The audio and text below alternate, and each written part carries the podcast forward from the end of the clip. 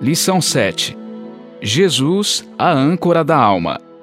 Sábado, 5 de fevereiro. Verso para memorizar.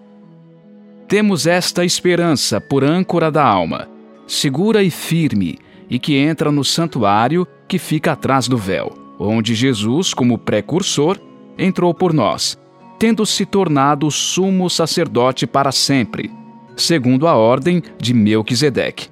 Hebreus 6, 19 e 20. Paulo, em Hebreus 5:11 a 6:20, interrompe a exposição teológica sobre o sacerdócio de Jesus em nosso favor para advertir sobre o perigo de se afastar de Cristo. Ao que parece, os crentes corriam o perigo real de descer a ladeira escorregadia da autopiedade e da falta de fé. A preocupação do apóstolo era que seus leitores e ouvintes pudessem ter seus sentidos espirituais embotados devido às situações difíceis que estavam enfrentando e, assim, parassem de crescer em sua compreensão e experiência no Evangelho.